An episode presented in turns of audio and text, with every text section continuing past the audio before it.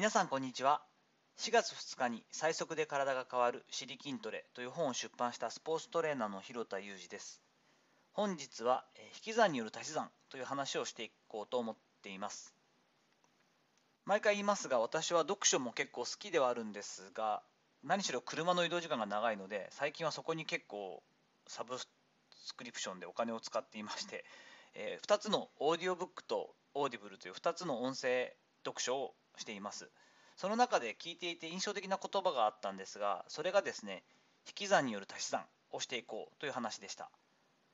これはまあ一般的には大企業などがこう100人とかでミーティングしてるのにほとんどの人がもう聞いてたりそこで時間を潰しているだけといったような状況よりも少数精鋭で本当にこう活発にディスカッションができる45人のスモールグループを作ってそこをいくつか作っていって、まあ、それをまとめていこうみたいなところですよね。人数を減らしたりそのある程度使えるなんだろう戦力を減らすことによって逆にこう結果としては強くなっていったり多く実りが取れるといったような考え方でした。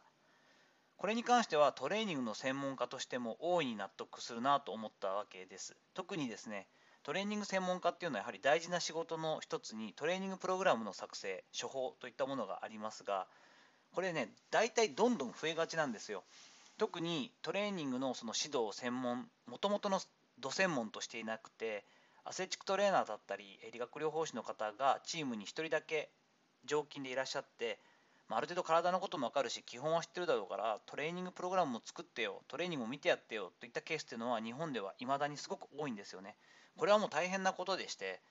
あのよく頑張ってくれるなというところでそこに対する批判というのは全くないんですがやはりですねアスレチックトレーナーの方とか理学療法士の方がトレーニングプログラムを作ると何が一番の弊害かっていうとですね量が多くなるんですよ。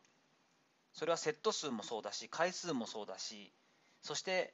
何しろ種目数が増えるんですね。どうしてもこういった要素もやらせた方がいいなこういったとこ足りないなってこう足りない要素は我々作っていくと気づくものなのでどうしても不安になると足したくなるんですよね。これもやっとくと間違いないだろうと。ただその際にですねこう同時に削る作業をしないとどんどんどんどんやることばかりが増えていくということになります。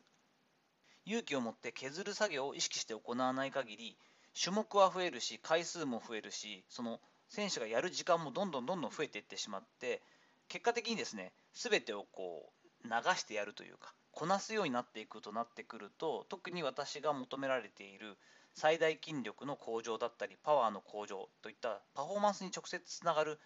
なんだろうな。現場で見る分かりやすい強さというかたくましさといったところにつながらなくなってしまうわけです。私自身はいろんなセオリーとかもちろん専門のプリンシパル原則的なものは考えてプログラムを作りますが最終的なこう自分で確認作業の時に 3S といったところを意識して最終確認するようにしています。その3つの 3S この3つの要素3つの S というのが1つはストロング。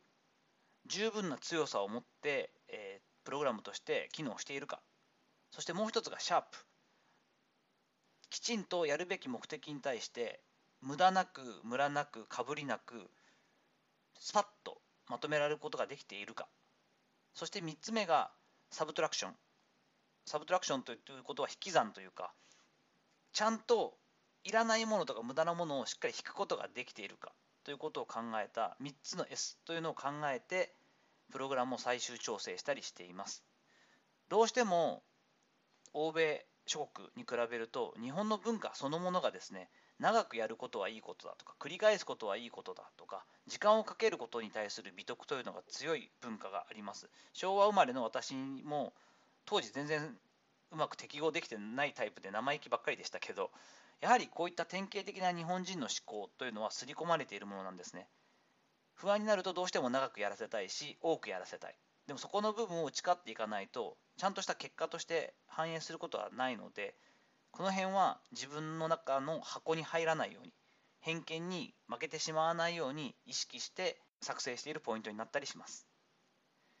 さていかがだったでしょうか？本日は引き算による足し算といった概念について私が思うところを話していきましたこの言葉からインスピレーションというかああこういうことにもつながるなといった部分というのは皆さんの中にも多いんじゃないかなと思います本日の話のご意見やご感想などあればレター機能やコメント欄を使ってお願いいたしますいいねやフォローありがとうございます。嬉しいです。よろしくお願いします。本日も最後までお聴きいただきありがとうございました。この後も充実した時間をお過ごしください。それではまたお会いしましょう。広田裕二でした。